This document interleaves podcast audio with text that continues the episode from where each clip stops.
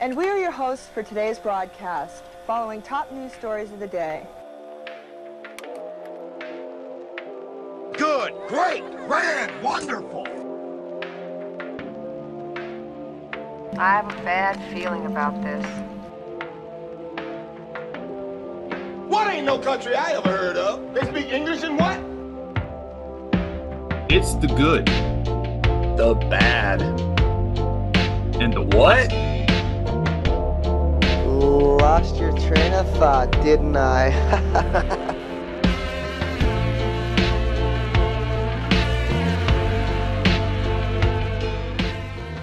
Hello, and welcome to The Good, the Bad, and the What, the show in which we dissect what makes a movie good, bad, or other within a certain theme, category, subgenre, or filmography.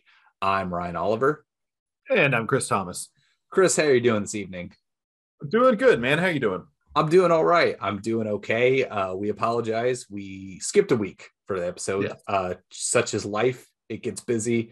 It's the holidays. Work is nuts. What are you going to do? But hey, we're back.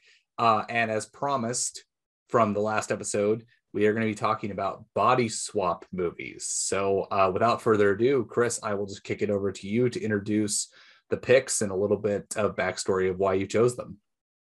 Oh hell yeah! I mean, well, so this, I think I've said this on an episode before, but there was definitely when we were talking about the concept of good, bad, what, eh, we and really just talking about making a podcast where we get to talk about movies. There was a short list of movies that I wanted to talk about at length, and one of those movies is our our uh, our what pick for today, Face Off. I'll just toss out there. If you saw the title of the episode, you already know it's one of the ones we're going to talk about. Um, but I, I knew from the very beginning that I needed to squeeze this into an episode. Body Swap made the most sense, and I think with the other two picks, it's going to help to really kind of like contextualize the highs that you're able to uh, achieve with these themes, and then just the absolute bottom of the barrel lows. I feel like you did a good job binding these together because all three of them also involve a body swap uh, with an animal. One of them's a cat, one of them's a dog, and the other one's Nicolas Cage. when did you write that? Uh, how long have you been waiting to use that joke? Sometime. It's been a while. I probably wrote that like a week ago.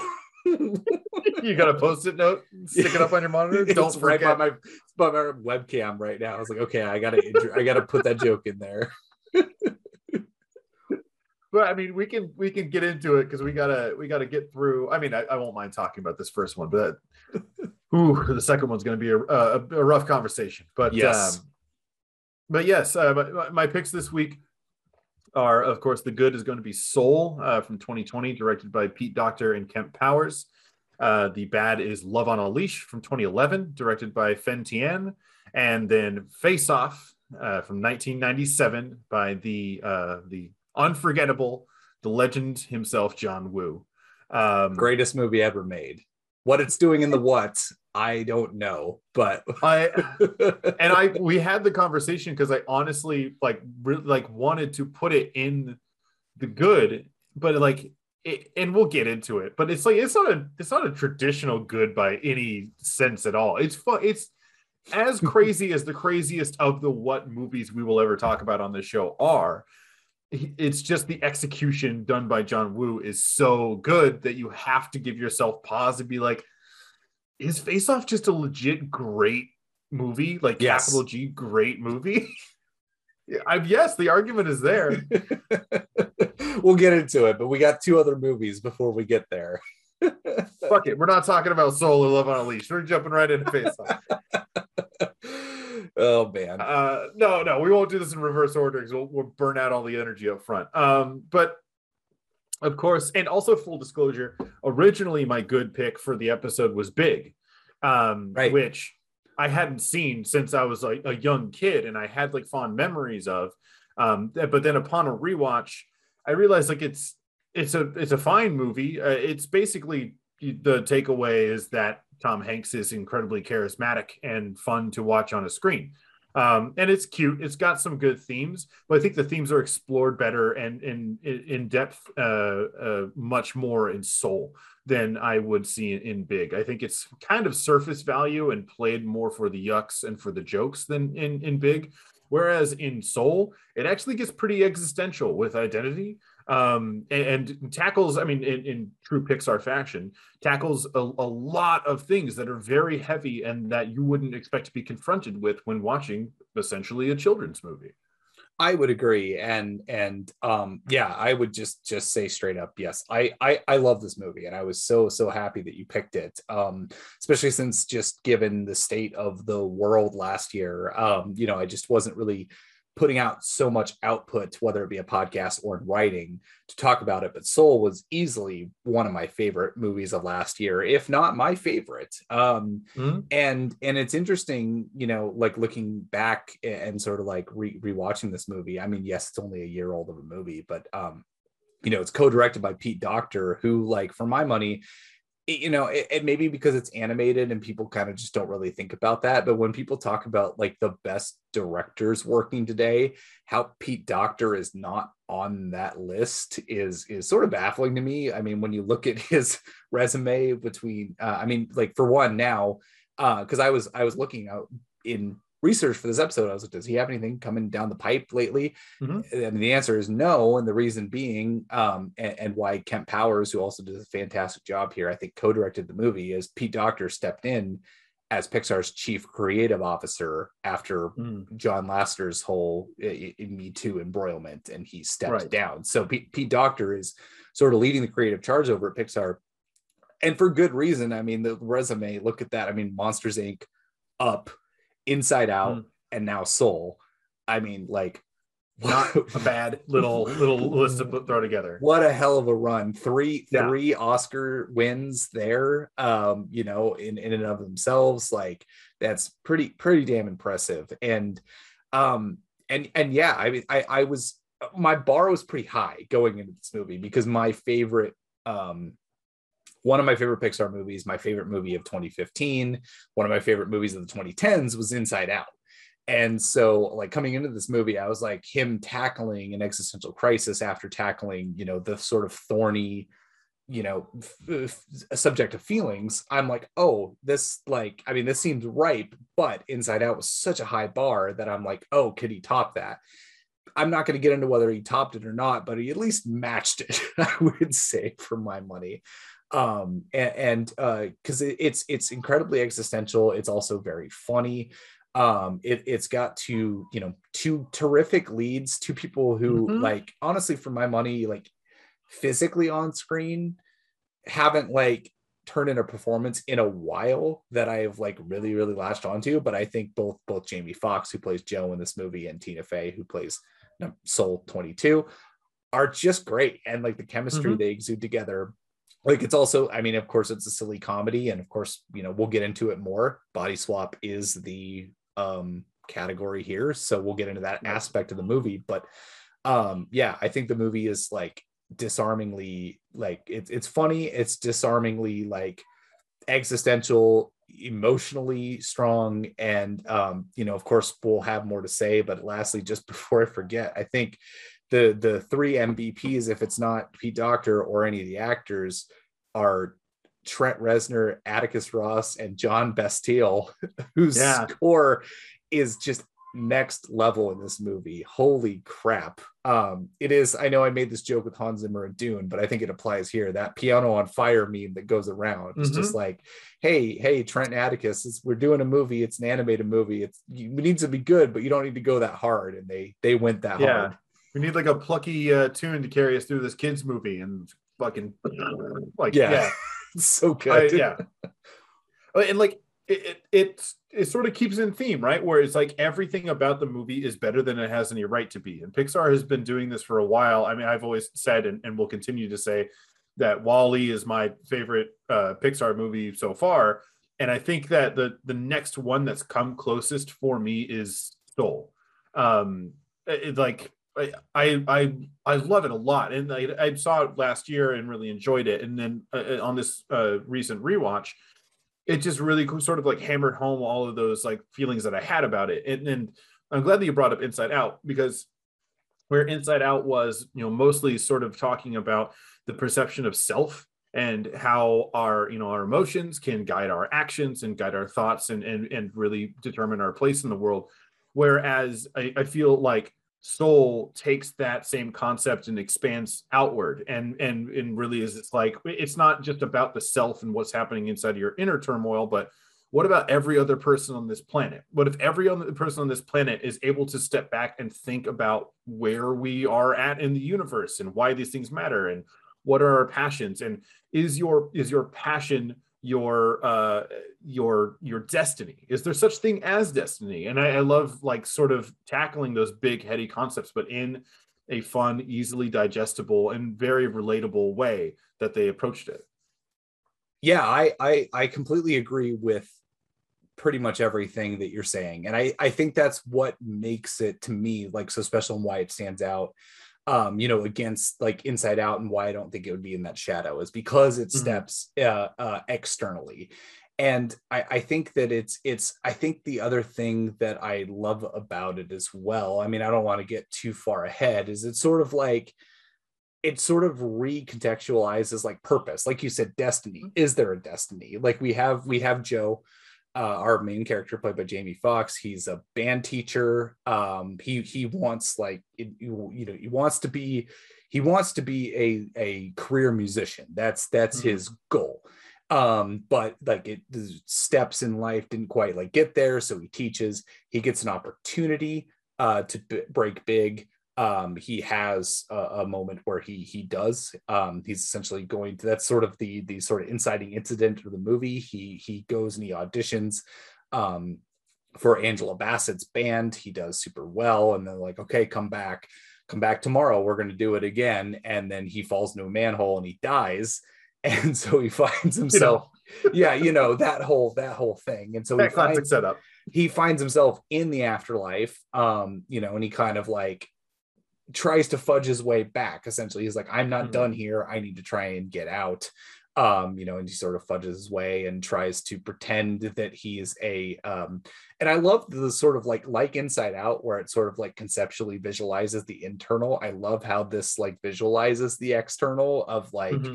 this world of like okay here are souls who are looking to be born essentially these are souls who haven't been born yet mm-hmm.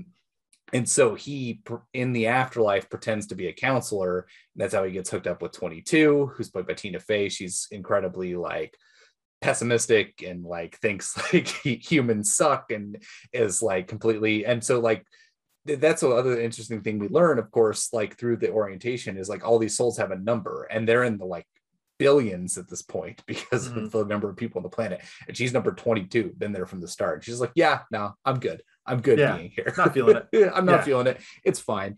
Um, but um, sorry, I did have a point. I mean, we'll get into more of the story, but like essentially, like when it gets towards the sort of finale of like where you think like where it's headed, where like Joe has his sort of moment that you think is like the destiny and i mm-hmm. like i love how even in a kids movie it like subverts that like moment i it almost reminds me in a weird way of like blade runner 2049 where we talked about how like when when kay realizes he's not the the child born uh, of human and replicants and he's right. like oh you thought you were special well we all want to be special and like joe has that moment like he plays the concert and he does he's phenomenal. He gets in the zone which we learn about through the movie like takes you into this sort of like outer world uh ex- right. out of body experience. And he like he does it he does great. And and i i love that scene where he's like why don't i feel like why don't i feel like i did it as great as i could? You play a hundred shows and one of them is killer. You don't get many like tonight. Yeah so, uh, what happens next? We come back tomorrow night and do it all again. What's wrong, Teach? It's just I've been waiting on this day for my entire life. It's I thought I'd feel different. I heard this story about a fish. He swims up to this older fish and says, I'm trying to find this thing they call the ocean. The ocean, says the older fish. That's what you're in right now. This, says the young fish, this is water. What I want is the ocean. See you tomorrow. and it's like Right. wow holy crap that's that's Yeah. a lot for a When he like comes down from the high, sort of Yeah. like he like he's he's elated that he's there, and then when he like comes down off of it, and he talks to Angela Bassett. She's like, "You- you "Come back same time tomorrow, teach. You know we're gonna do it again." And sort Yep. of his like realization of like, I don't know if I want to do this over and over, right? Like I Right. thought this is what I wanted. This should be my triumphant moment, but like I don't feel as accomplished as I, I probably should feel. And I I that's I think probably the most realistic and, and grounded thing I've seen come out of a kids movie like that. That's sort Yeah. of uh, it's such a great lesson to understand like early on that like you know it's it's good to to dream and have aspirations and you know i'm i'm going to be uh, an astronaut i'm going to be a firefighter i'm going to be a, a police officer but it like it doesn't if you don't attain that that doesn't mean that you're necessarily a failure. And two if you do attain that that doesn't necessarily mean that that is the end all be all like moment that you're supposed to reach in your life. Like that's not the goal. And what it's really sort of setting up here is and i think they set it up perfectly with 22 in the fact that 22 being around for so long she wasn't able to get to earth and live a life because she wasn't able to find her spark. So basically Right. there's like this workshop that's in this uh, before time or before land where they take the souls they let them interact with each other let them experience things in sort of this interactive museum uh, which is supposed to encapsulate everything uh, on the, in the world. And then when they find something that interests them that is their spark and their soul will carry it onto earth. And so that when it's in a person when they interact with that thing in real life then it is their their drive and so basically um, joe believes that his drive his spark his passion which it is in the movie but is music. And so that's why he's drawn to, to playing piano. It doesn't necessarily mean he's supposed to be a performer Mhm. but just that his passion and his drive is playing music. And so 22 has been around for so long because she's experienced these things. She's gone around the bend. She's had all these teachers from uh, abe lincoln to isaac newton to all these like greats throughout history who just got fed up with her and quit um, she never found her spark at, at any point in time so when the actual body swap comes in uh, Joe falls, dies. He's working, pretending to be sort of a guiding soul for 22, uh, filling in as some other guy. And uh, through a series of circumstances, they they meet uh, Graham Norton, uh, who plays this guy called Moonwind, who's hilarious. Um, th- he meets him and he helps him try and get back into his body. But Joe, uh, being a little, bit too uh, uh, uh, quick, uh, jumps into sort of the, this uh, portal that he's opened, accidentally bringing 22 with him, and Joe ends up in the body of a cat, and 22 ends up in the body of Joe. And so then I, I mean, I was telling Megan when we were done watching the movie, the way that the movie is set up is is sort of a, a sort of a, a weird cross between um sorry i thought something exploded. Um a, a weird cross between uh, a christmas carol and uh, it's a wonderful life where um joe is more or less acting as uh clarence and it's a wonderful life bringing 22 around and showing her all these things about how look at like pizza music great like things that you can really enjoy about life but at the same time since he's in the body of a cat he himself is observing aspects of his life that he's always taken you know taken for granted Yep. or you know like tried to actively avoid but then he finds out by being a passive observer much like ebenezer scrooge he can learn something by by watching someone else interact and, and live these things in front of him when he himself can like directly influence it so i sort of i love that they mix those two elements in a way to where both of those characters are at the same time having their own separate arcs and both of them are complete fully rounded fully realized characters by the end of it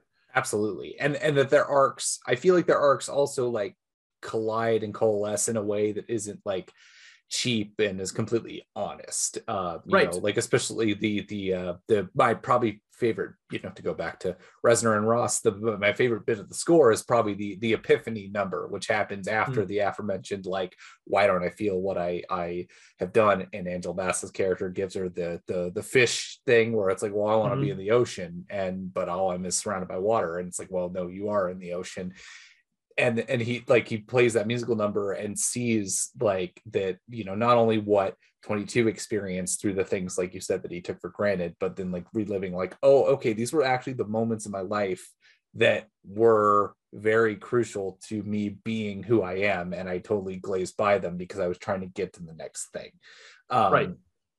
And so it's like it's it's such a beautiful beautiful like realized uh, uh moment and and you know and it has like a actual you know also a good um you know just i mean to mirror inside out you know a great like sort of like climax where it's like there's actual stakes uh you know Right. where like inside out it's like the the the the uh the different like pillars are colliding in terms of like you know uh the the island of lost feelings or or whatever it is like they're starting to like collapse and that's how it is here like moonwind great character graham norton's Yeah. character um but that's how we first learn about like the zone in in in irl he is a sign twirler and so like he gets into the zone and so he's in that like moment but then they say but if you do that too much like you could become a lot like an island of lost soul essentially where it's Mhm. like you'll go mad uh trying to chase that that's es- yeah obsessive Yeah. and that's essentially what happens in 22 um because i guess the one thing we skipped over is like they come back to that like sort of afterlife world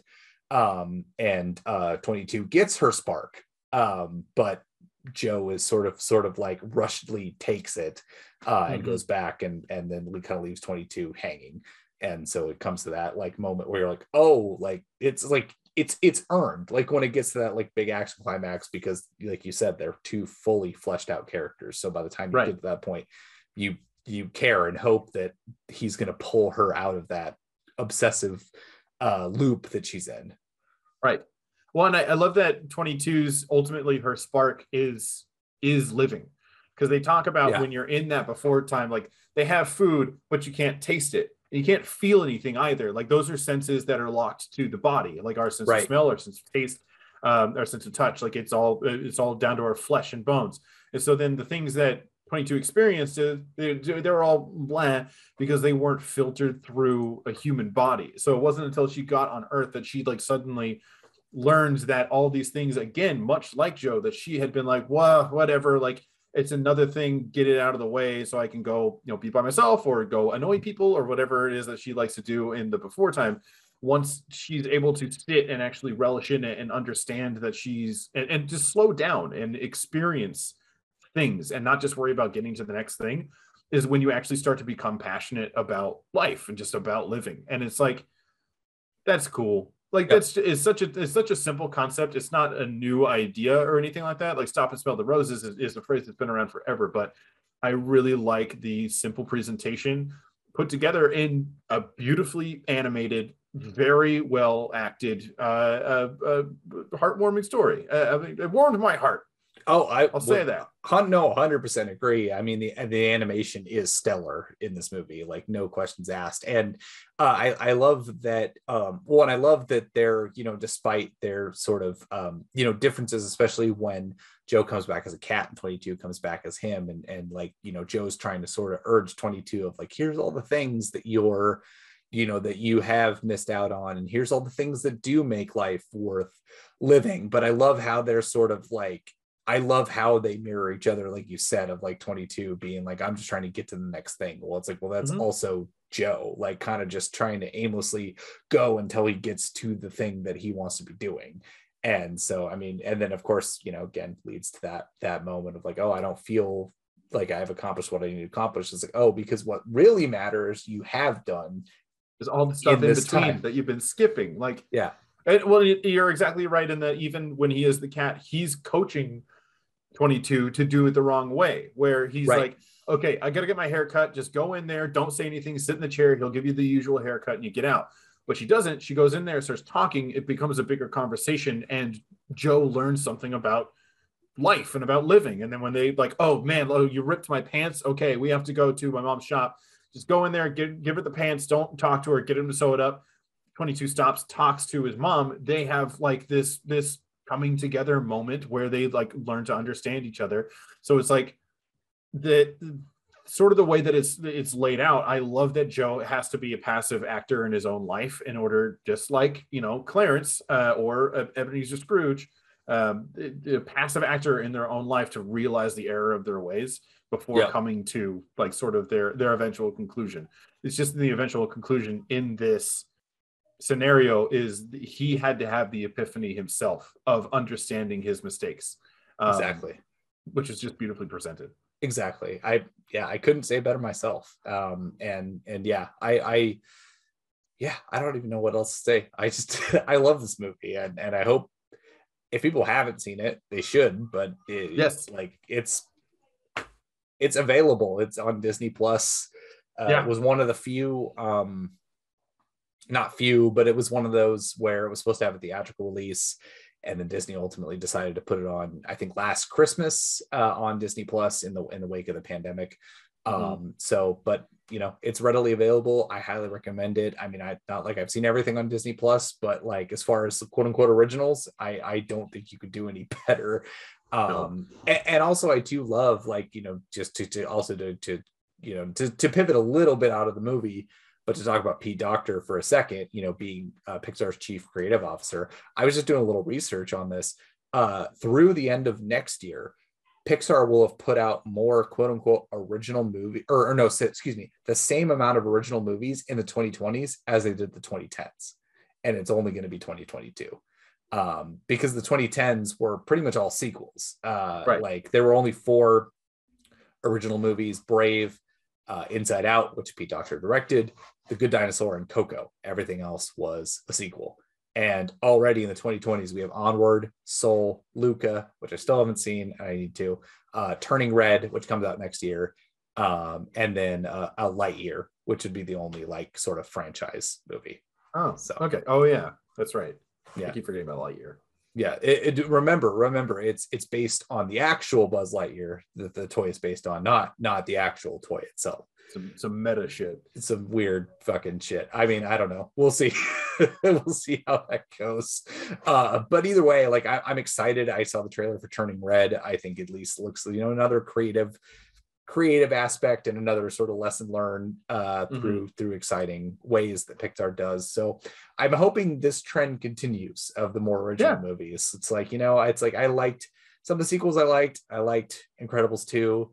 That Toy Story four was decent solid, but I'm just like I'm ready for the more more movies like Soul for them to Yeah. consistently putting out. Absolutely. And uh, uh, as you were saying in your examples there of like Monsters Inc., Soul, Up, Inside Out, all movies. I mean, I know that Monsters Inc. got Monsters University eventually, but I don't think that was nearly as lauded as any of those other four. So I'd like just keep going and making like more exploratory shit like that. It's great.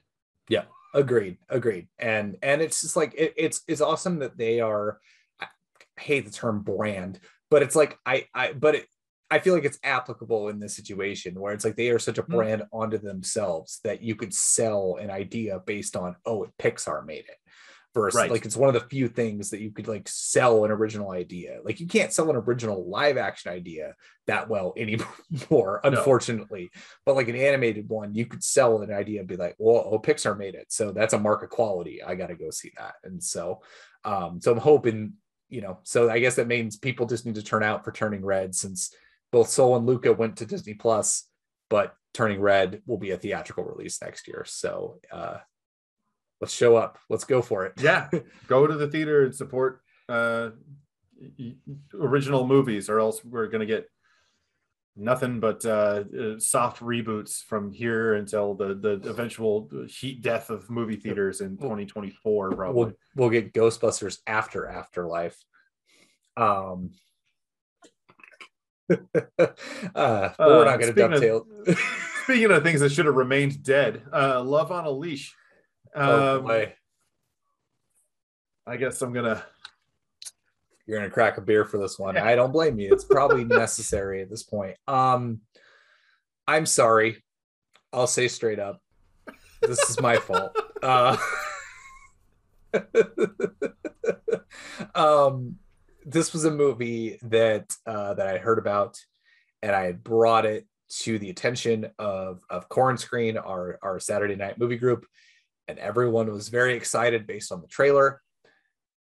Understandably so. It's a weird, Yeah. bizarre premise, very low budget, very shot on crummy digital type of like the the, the movie. I mean, we talked about David Wascavage and Suburban Sasquatch. Like Mhm. the, the, these are the lines of movies that we watch. So it just it it seemed like a ripe viewing for the group. And um yeah, uh I don't even know where to start. I, I this is your pick. I will I will I almost need to hand the reins to you, but I, I guess I'm just I'm sorry that I brought this movie to attention, I guess is what what I'm saying. Yeah, uh, should be. I. I am. I mean, I know the quality of movies that we like. it- It's we've we've seen t- terrible movies in corn screen. I think, and I- I mean, I might just have a terrible memory, uh, or it, trauma is is blocking some of them out. But I think Love on a Leash might be the worst thing that we've seen. Um, it's up there. I would say it's, It's- up there. Uh, we're going to be talking about a movie next week. I think it's one you Oh. missed, but now you had to catch up with the movie. Um, I oh, would, I think I, I, know what you're talking. yeah, I, I might submit something like that because this one at least kept my attention for la- Disagree. Uh, Hard disagree. oh my god! So, oh, where do so? I guess where do we begin? Do we begin with I guess synopsis. I I think Uh, I think synopsis. So Yeah. because because it's just fucking absurd. So if you haven't heard of this movie, uh, by the way, it's on. Uh, I don't I don't know if I can say it. It's on YouTube. It's on Tubi as Uh, well. It's on Tubi as well. So I mean, if you have have no regard for your well being or your free time, you can go watch Love on a Leash. Uh, uh, it's it's available, but oh god. So uh, a man has been turned into a golden lab at some indeterminate time and is furiously horny. Unfortunately, Yes. a woman with a horrible family and terrible luck takes him in, only to find out that a water fountain in the park has given him the ability to turn into a human at night because reasons. This goes on for some time and then the movie sort of ends. I mean, yeah, it's basically it. I mean, we we follow we we I mean, for one, there's some weird had to be some like me, weird musical rights issue with the movie because when we hit all hit play on this movie, Yes. it is like silent for three minutes. Like we see credits, but there's Yeah. no sound, uh, nothing happening.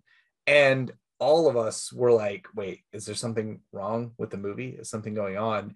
And then all of a sudden, with, with terrible, not uh, normalized audio, the the dog starts talking and like clipping the audio and and immediately begins with this this sort of horniness it's it's a it's a princess and the frog kind of scenario i guess like if if, if maybe i mean that's that's isn't that that the story where it's like kind of i mean she, she has to fall yeah, in she love, has to like Fall in love. kiss the and then turns- frog yeah. and then to become the uh, prince or become human like so it's it's that sort of scenario kind of But then it Um, almost becomes like a reverse werewolf movie in that uh, Yeah. when it when it's nighttime, he turns into a man. But then during the day, she's uh it- it's her dog and he still like acts like a dog. Like she gives him dog food and takes him on walks and all that stuff and like they it's they don't Yeah. it doesn't even seem to like really phase her. It's just like well i my boyfriend happens to be a dog during the day and then we bang at night and then he goes back to being a dog. Yeah that's basically it. I mean i guess do we start with our only sort of like character who isn't a total stock character which would be uh jana uh who's played Yeah. by jana camp. Um so just one of those typical bad movie staples if we're going to name the character after the actor or actress's name. Um who like okay this poor woman like you said horrible friends and family. I mean that's a, probably a good place to start because this woman is gaslit to hell from like every single angle from Oh, yeah. her from her mother who like desperately wants her to find a husband like to like to an uncomfortable degree uh like pushing her towards that direction. Uh same with her friend of like oh are you gonna find somebody are you gonna find somebody. And then there's another like awkward encounter with her boss at the uh she works at like a goodwill. Mhm. um and her boss comes in like they they like he they they do like schedule a date and he comes in and wants like immediately comes in hot like want like says like will you marry me? And it's like whoa whoa whoa pump the brakes what's going on? And he says like he's like look he's like you could be with whoever you want to be. It's like i'm actually gay my family is like oh, super yeah. like traditional and conservative Oh, and so like i need to show that like that that i'm married to a woman. Other than that you could do whatever you want. And it's just like whoa whoa whoa whoa whoa. Like like do you think and that's the thing it's like the the mother super gaslighting and then like this the manager must think that like i don't know everyone thinks she's like super desperate and just like she's just trying to live her goddamn life. Like and so everyone is just well, she's not pursuing face. any of it. It's, No. it's the strangest thing because it's not like she's. They don't show her going to like uh uh what are those like the speed dating things or um Yeah. it's a modern-ish movie like she's not using like eHarmony or whatever to try and like find a date. Everyone is approaching her and being like, "Marry me, even though I'm gay," and like just pretend to be my wife. Or um, at some point, like some guy like attacks her in her apartment, and the- Yeah. the, Oh. the lab has to like fight him off. yes uh, you're and right then like no one is helping this poor woman. And the thing is she's not seeking out like in a relationship she's like i'm perfectly fine living Yeah. in my lime green apartment with my lime green clothes Everything is green. everything is green in this movie uh it is it is utterly insane and so I'm looking at it right now. she There's a gl- green lamp on a green end table with a green piece of fuzzy shit under it, and the walls are green, and the couch is green, and her dress is green. so inadvertently she adopts this this golden retriever that is just like out on the street. Mhm. and like you said uh, in the synopsis like we come to find out just at night he just turns into a human turns into a hot guy and says like i what so uh, my brain is scrambled from this movie. What are the rules of it again? Like they gotta get do they have to get married? Like, what is the rule that would turn him back into a full fledged human? I don't even recall. I don't recall either. The the the water fountain in the park said something about it. He I I'm watching it right now. it's in another tab right now because I'm I'm having to remind myself of it because like he literally just at one point in the movie turns into a man. It's just like it's me, your dog, and then they like she like takes her home. She like, like does not even like react to much of this. Like it- it's like oh well, all right. It's just one of those weird things where my dog's actually a guy. Yeah, It's it's so strange. And then, and then, like, which just adds further to the weirdness because her, like, you know, again, her gaslighting mother and friends still like keep popping in from time to time and asking her if she's found a man. And she's like, yeah, I have. And, uh, but like, you can't see him like the like it's it's supposed to be like one of those escalating like comedy of errors right where it's like you're trying to like hide the thing that is happening um but it's just like but it's not done in a way that's uh it just it's uncomfortable like the like and not in a like and not in a like office like cringe comedy sort of way just genuinely like i felt uneasy like like i felt i felt like i needed to call somebody for this woman's safety and i know it's a movie but like i was genuinely concerned for the safety and the well-being of our lead character throughout this movie of the actress, uh, like not even just Yeah. the character. well, I just looked. She only has 11 film credits. This is her second to last one. I can't blame her necessarily. She's like, you know what? No, I don't want to do this anymore.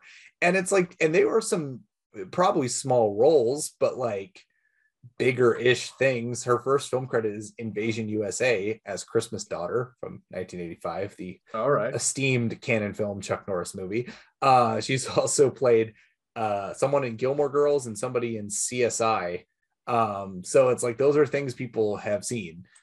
And Love on a Leash had to have been that breaking point of like, you know what? I don't, I don't, not, I'm not gonna do it anymore. I forgot the entire fucking. Okay, so I I told you I'm watching I'm watching Love on a Leash at the same time. so yes, the the rules are are really really iffy. So basically, it, when it's in nighttime, he's a when he's a he's a guy. When it's daytime, he's a dog. And they there's sort of like this weird behind the back of the family thing going on, which I get. It's really hard to explain that you are having a sexual relationship with your dog, but um, the the at one point in the movie, the family wants to wants to meet him and they keep saying like bring him over bring him over bring him over Yes. and for some reason they go over to the family's house for lunchtime so it's lunchtime but they sh- they shot like day for night. So like it's clearly midday because they're eating lunch by the pool and it's day for night. Like there's direct sunlight landing on them but he's still a human which they they make no attempt whatsoever to explain why this is working or like because obviously they're not doing this in the middle of the night. And then at some point during lunch he just turns into a dog which is like the reveal to the family that he's a dog. They understandably flip the fuck out.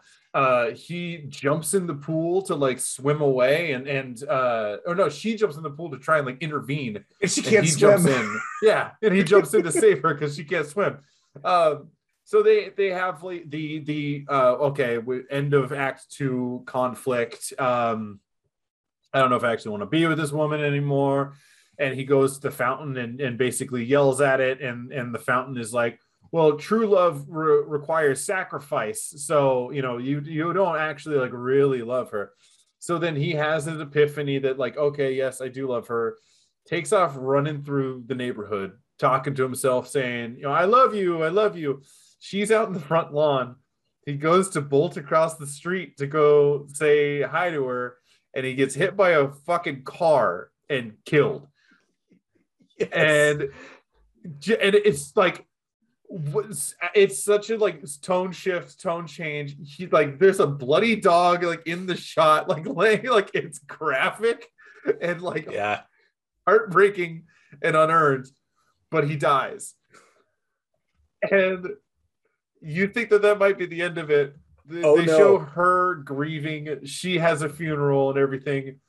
We flash forward years in the future the title And- card says years later, which this amused me. I have to say this, and I'm not like a toot my own horn sort of person. It was just like this movie scrambled everyone's brain on our Saturday night movie group. So I understand, but it seemingly almost everybody missed that title card that came up. And so it's just years later, and her friend comes in and has like it's like the the silver hair that you buy at the Dollar Tree for like Halloween that they just sort of sprayed into your hair to make her look older. And again, there's no timestamp; it just says years later. Mm-hmm. But then like four kids come in. And they say that they're her grandchildren, her Yeah. friends, and they just kind of put some like wrinkle makeup on, on Jana, and and as she still lives alone, like the dog guy was the love of her life. She never like found anybody, never married or anything like that. it's just like it is wild. It is wild. I'm watching it right now and I still can't believe it. Like because so she's old and and and has always loved the dog and never moved on or anything. She's packing up her apartment to move. So she's lived in this shitty green apartment for another 30, 30 years. years. Yeah. And in walks the dog guy, like in human form. yes. and like he apparently was like reincarnated and like aged up to the age he was at when he was killed in dog form and then comes back to her and then when they like connect and she realizes that it's him there's like this magical like like like Wayne's World is like it's not Wayne's World it looks terrible um, but it's like a confetti plug-in that they put on the screen and then Yes. he has gray hair so he just time traveled uh, instantaneously to age up to the age that she's at. Uh, and then they get married with no one there. So, like, I don't know if this isn't legal. It's just them, like, in a park wearing a suit and a dress. And while they're getting married, they both flash back to their younger ages. Yep. and it's like nothing even happened and We- none of it gets explained and i i don't think we can quite uh, just just just really get you to understand how awkward the movie is with the fact that there's no fucking music in it Yeah, yet it, music is important. Even if it's bad music, it's still important to have in your movie. It is so awkward to the point where it's like you I just thought there were just errors the whole time and and it's just like so so strange and it's so weird um because it's like maybe I, i'm not saying music would have saved this thing by any stretch of the word but it at least would have made it i don't know less awkward. Less awkward. Like this this final moment like it, you can imagine it is them in a park they're kissing there's like you know fanfare of like wedding fanfare and stuff but there isn't even a room tone and it's just No. two people on mute making out in the woods Yeah. with with no sound whatsoever and you can imagine that on the page there's like swelling orchestra music or like oh, like terrible 90s rock plug-in like something to hold us over for this scene but Yeah. without it it's just it's it's like stock footage Exactly. And, I, and I'm glad you also pointed out the no room tone thing. This is exactly that type of movie where like the the dialogue spoken like will cut like it, it has that awkward like audio cut between one thing to another because there is Yeah. no room tone. Like it's it's one of those bad movies where like not only is it like bad because just like the story is weird and nonsensical and doesn't make sense but it's like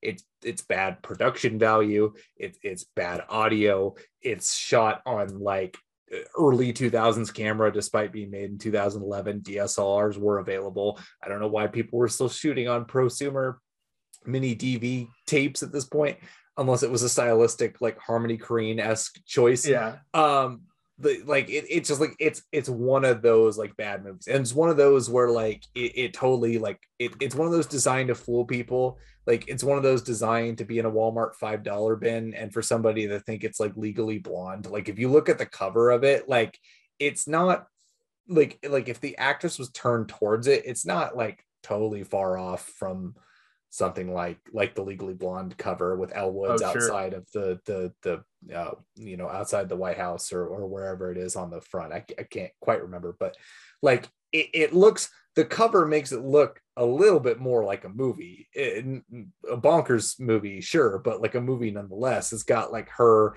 and the dog and a dog wearing like a tuxedo with a, a, a, a rose and uh, I don't even think that's her looking at it. I'm 90% sure that's not even her. Um, it just like I mean, it makes it look like a romantic comedy, like Yeah. like like I said, like a Princess and the Frog sort of scenario. Uh, and and it's just like it is.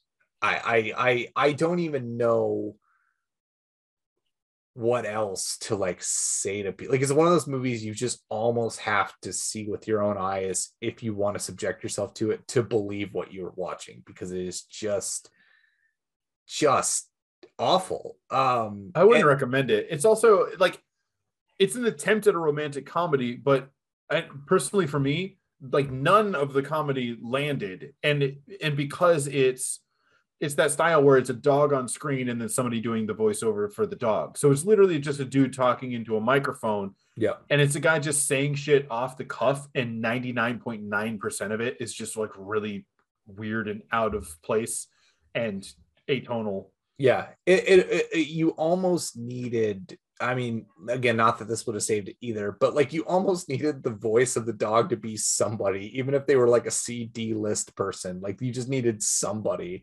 uh to like be the voice of the dog um They needed Eric Roberts.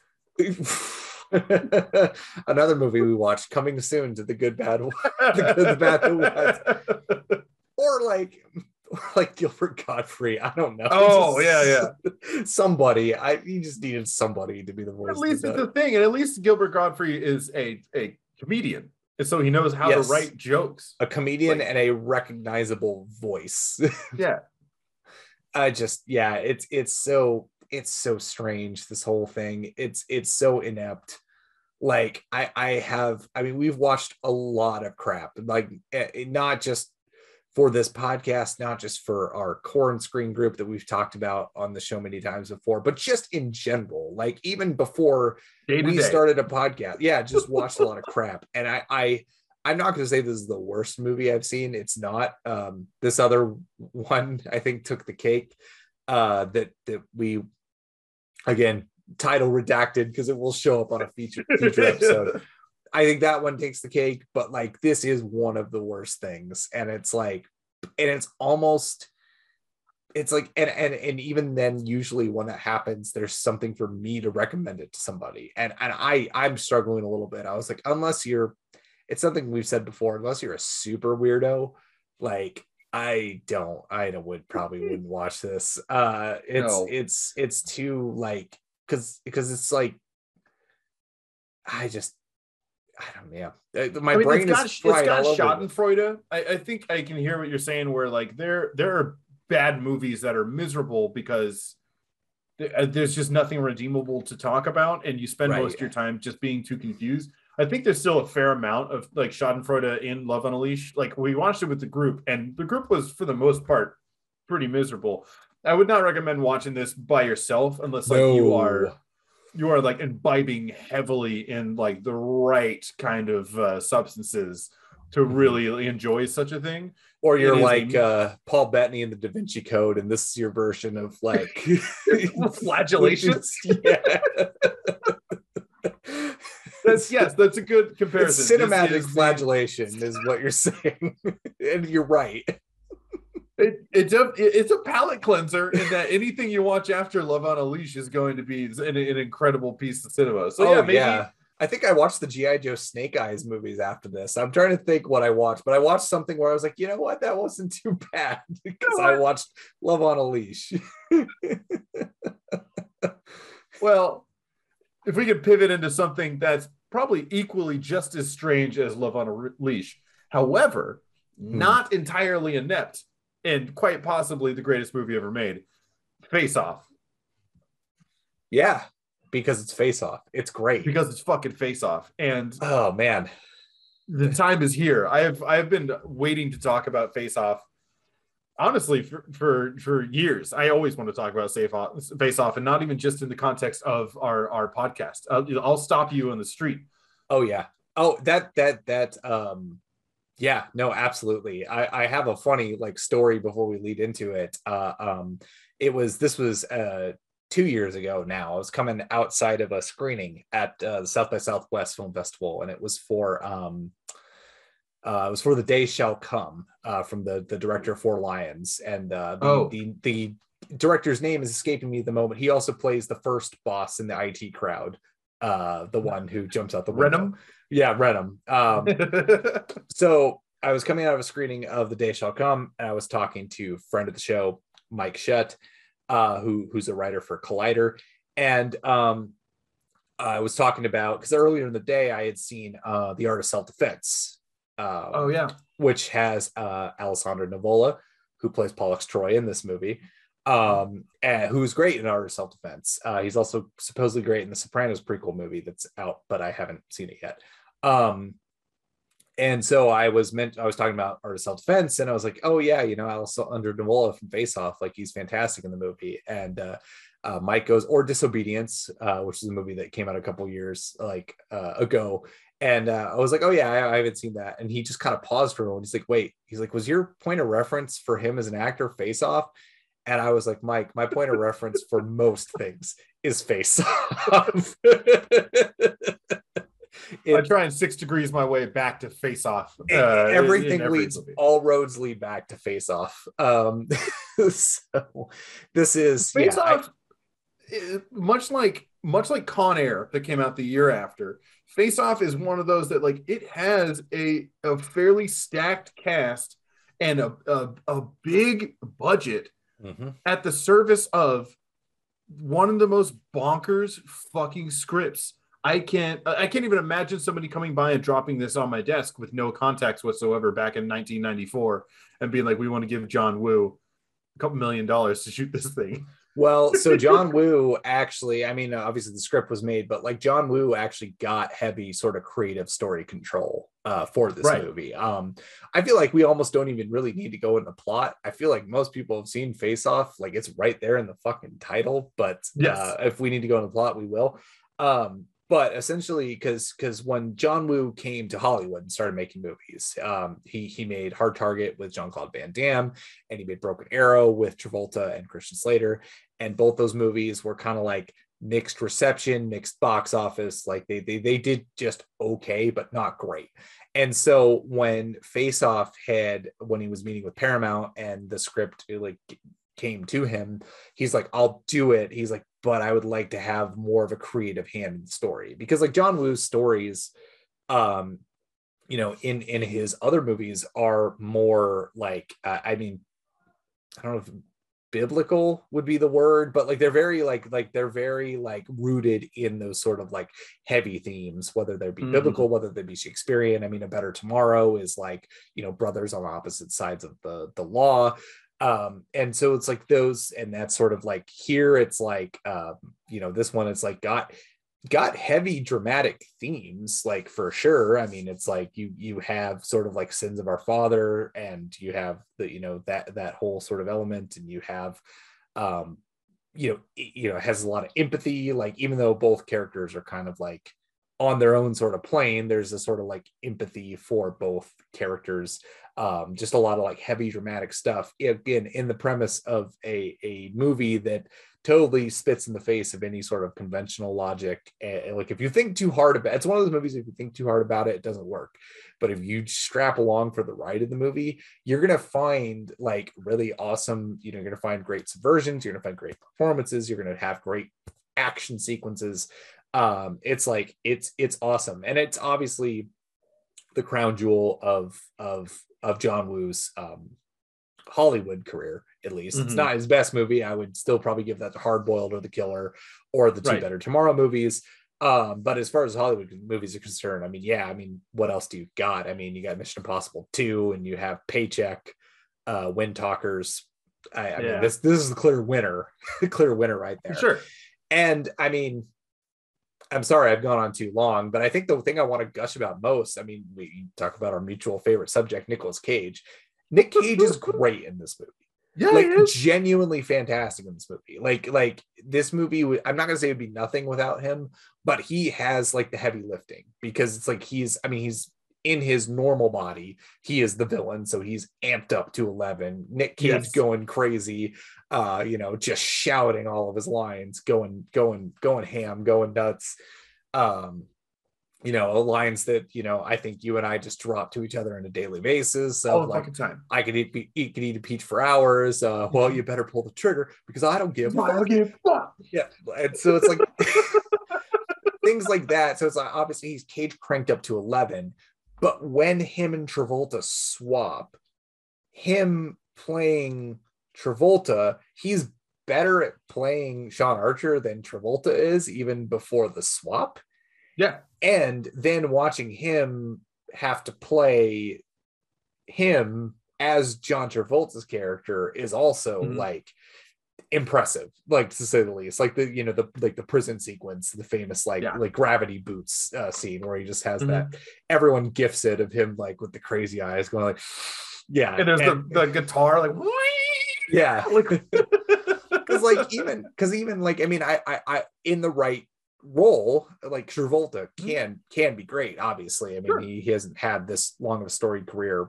for not but like i feel like i think even more than cage Travolta in the wrong role is like oh yikes and it's not Yeah, the wrong oops. role it's not the wrong role for him here but i feel like he's almost kind of ham bone even as sean archer like nick Oh, yeah. cage plays him more understated than than Travolta. And then Travolta, of course, just hams it up when he when he's Castor Troy, just like just just grinning, just like yeah, woo wee, you good looking.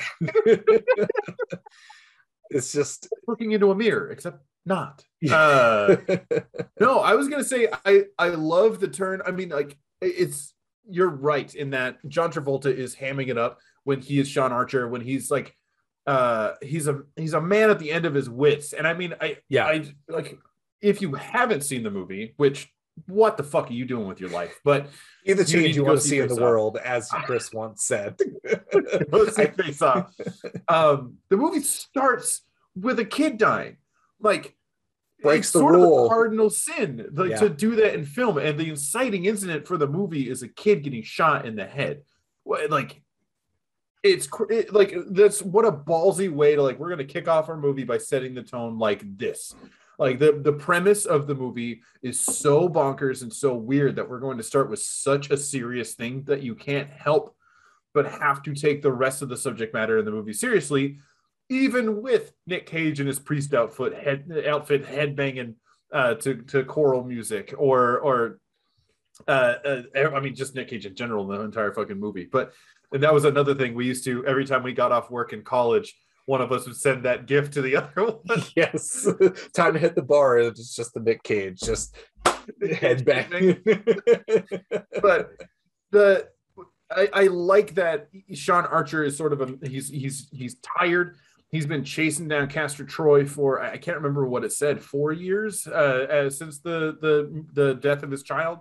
Um, he he just has to catch him, and so he's so stressed out and and at the end of his rope that he's like snapping at people in his office, and he's like, "We're we're such a we're such a covert unit that when we say go, nobody moves. And like he just he's going over the top that by the time Nick Cage gets into his boots, he's almost playing Sean Archer as a guy who fucked around and now has found out. Like he's Yes. he's like because there is a bit when he's in the prison and he goes and talks to Pollux when he's still cocksure.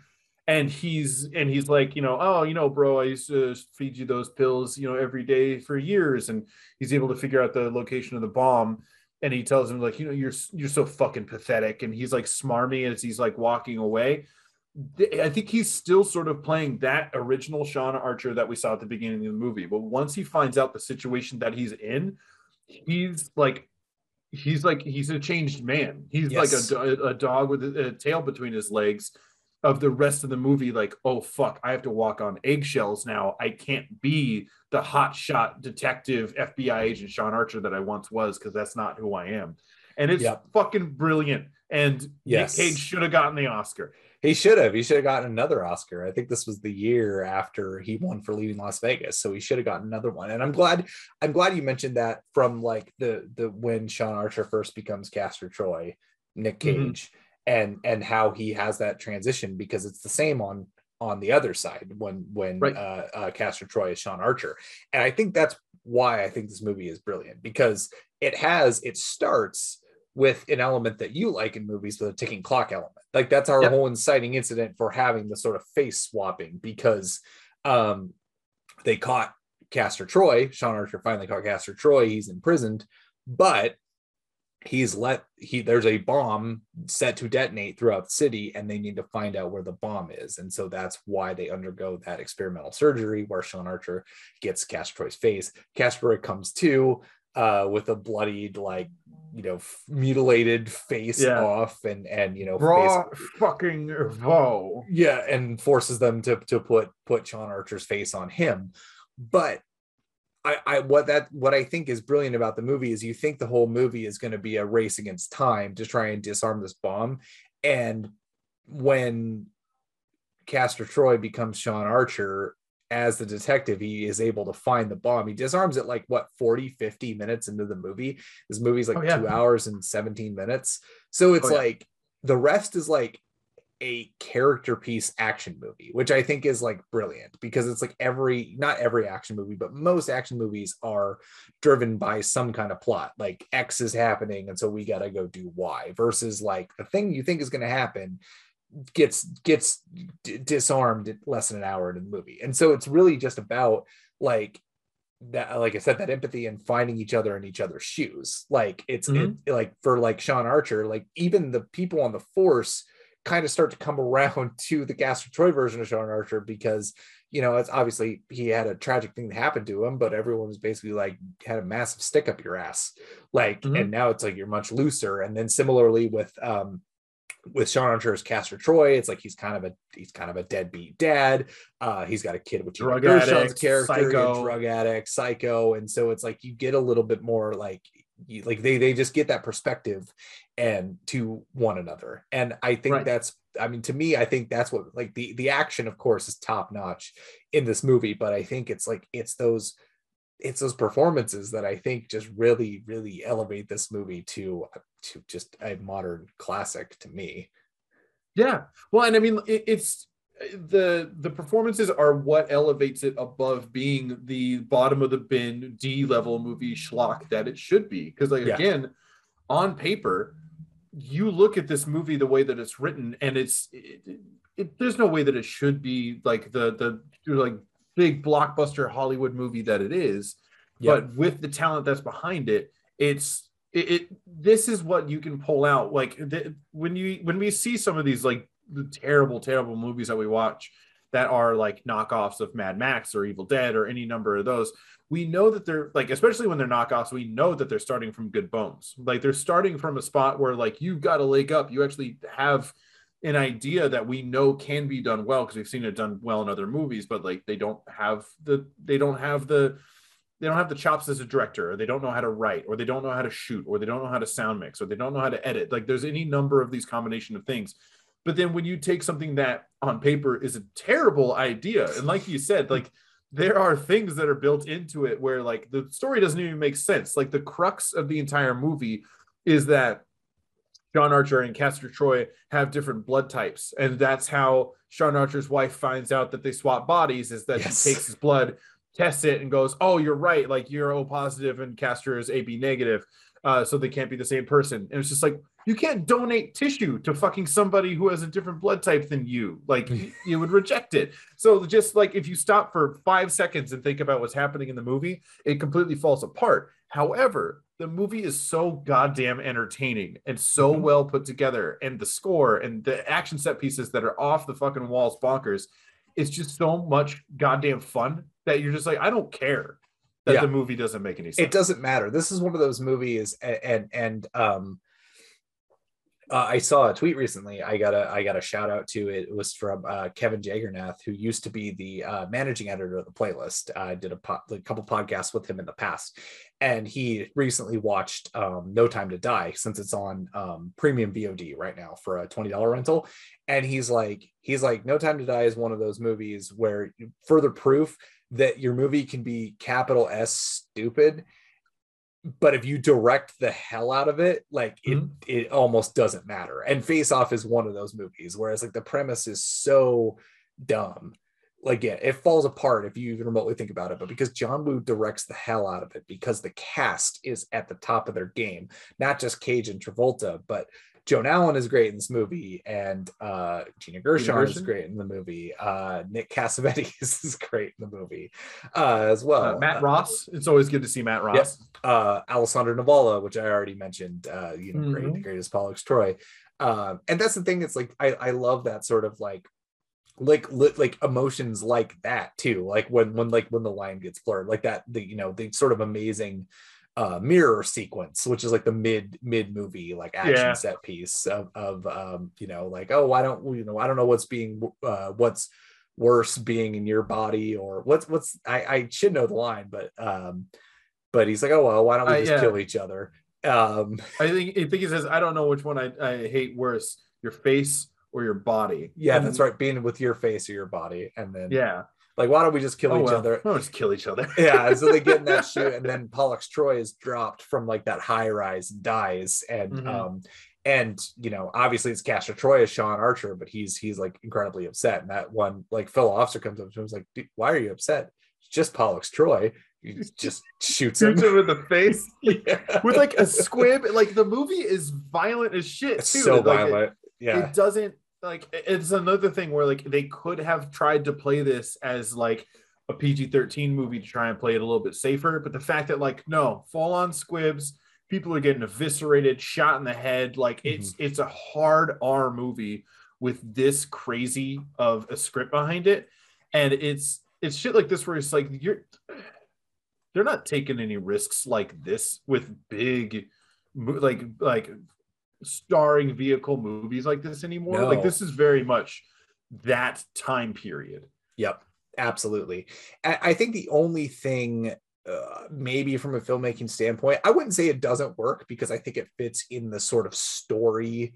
Like you said, the story where it's like if you think about it for five seconds, it falls apart, but it's so entertaining. And it's the same with the filmmaking. There are like some errors like filmmaking errors like there's Yeah. some there's some like visible wire work there's Mhm. the, there's two sequences where you can visibly tell it is cage's stunt double and not him Oh yeah, uh the the, the because he has a famous full head of flowing hair. yeah, well, yeah, the, the the when he's getting sucked back in that fan is like the Mhm. one of the most obvious one, and the other one's the boat chase, uh, and towards the end of the movie, and it, it's um, and it, but it's like I could also forgive that too because it's like it's like if you were able to achieve that level of like solid fluid action in, in, in like you know because john woo's style is so unique like i'm Mhm. okay i'm okay with that um and and i think it's also just the difference of like like hong kong cinema like the rules are so much different as opposed to like hollywood it's like hollywood's like you have different like insurance policies and so it's like Right. your insurance policy goes up and i'm sure the insurance policy is incredibly freaking high on any tom cruise movie because he still Yep. insists on doing his own stunts as a 60 year old man so like john woo's movies like when he's working with chow yun fat like it's like oh the rules are different. Like he can do his own stunts and all that where it's like there's probably Right. some sort of contractual obligation where like cage isn't but he wants to get the shot in a certain way. So he does it. It doesn't always like register but it's also like on VHS when I was younger, I didn't notice that. It's only like now in HD where I'm like, oh, that's yeah, not Nicolas. like oh, that's that's clearly not Nicolas Cage. But at the same time, like they they sacrifice the fact that you can sort of tell that the the guy flying through the air is not Nicolas Cage, but at the expense that we get bonkers fucking shots like the the the speedboat chase that you already mentioned. Uh, Yes. Cage's boat gets rammed into a police boat and jumps through it Mhm. and the whole thing fucking explodes like a, a towering fireball and then they crash that boat and both actors get catapulted out of it like in that the boat then explodes of course there's there's so many just great scenes of like gun fu dudes getting Yeah. tossed off the the the when he gets taken to that island the the prison island with the um the magnet boots which did you know that those boots were uh, left over from the creation of the super mario brothers movie I did know that. Yes. fun fact uh but there's a scene right after um I, I can't remember the the name of the character but it's it's the guy who uh was the leader of the uh dock union in the second season of the wire um he is like this uh, other prisoner apparently Castor Troy had like banged his his wife and his sister or something like that uh, on like the the night uh, that he had been taken into prison. Um but obviously this isn't actually Castor Troy. So then uh, Sean Archer like convinces him like hey you know I, I didn't uh didn't sleep with your wife uh but uh, you know we should get out of here. So then they stage you know a revolt. They're getting out and there's this there's a shot where one of the guards gets like tossed over a handrail from the second story and the dude falls and lands on a table that's in the room.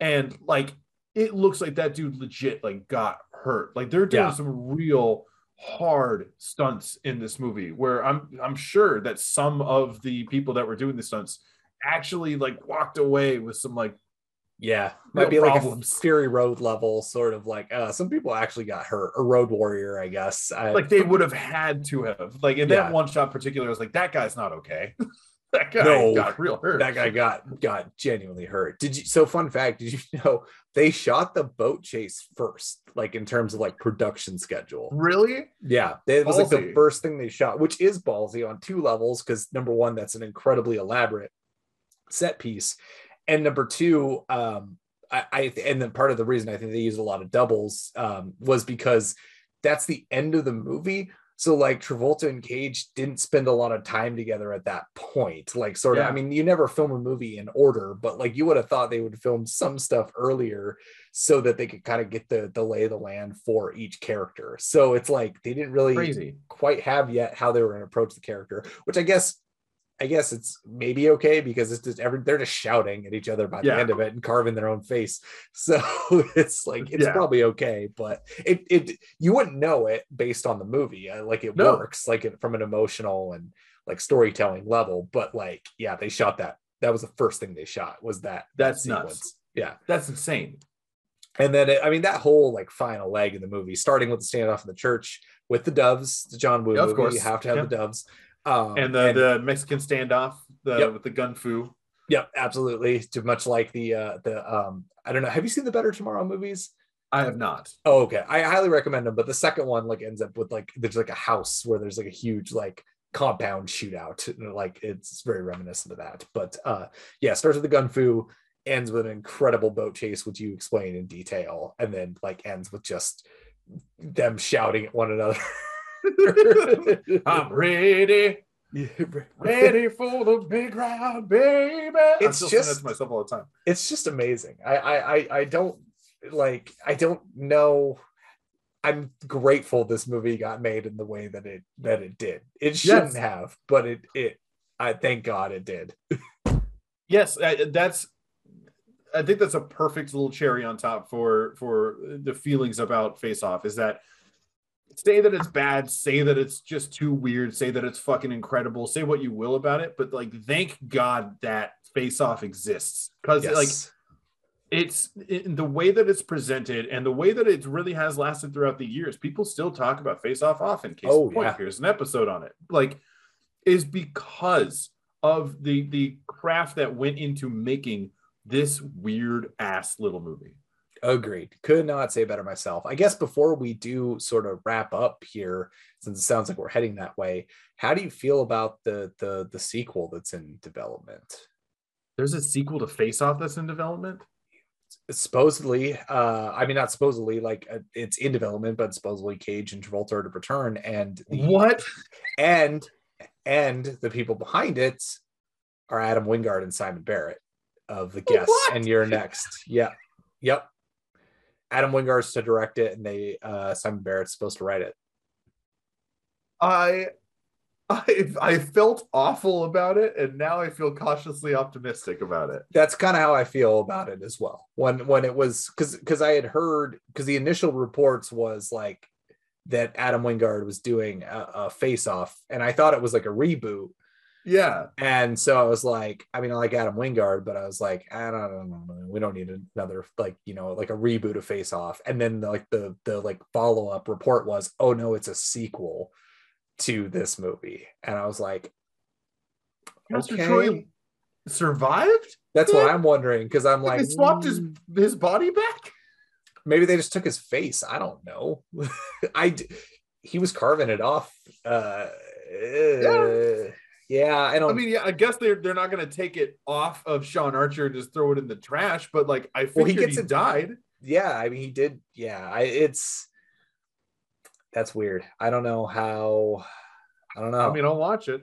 i watch it too I, I don't know how i could not I, mean, watch I watch garbage like Love on a Leash. I'll watch the sequel to Face Off. yeah if it's made by the the guys who did the guest and and you're next and i and we both liked godzilla versus kong as far as wingard's concerned earlier this year Yeah. so uh yeah i'll give it a shot but uh yeah i'll i'm cautiously optimistic is the word for sure and it's also one of those things a million movies go into development who knows if it will actually like come to Right. fruition but if it does i'll be there i'll be there Night midnight one. showing yeah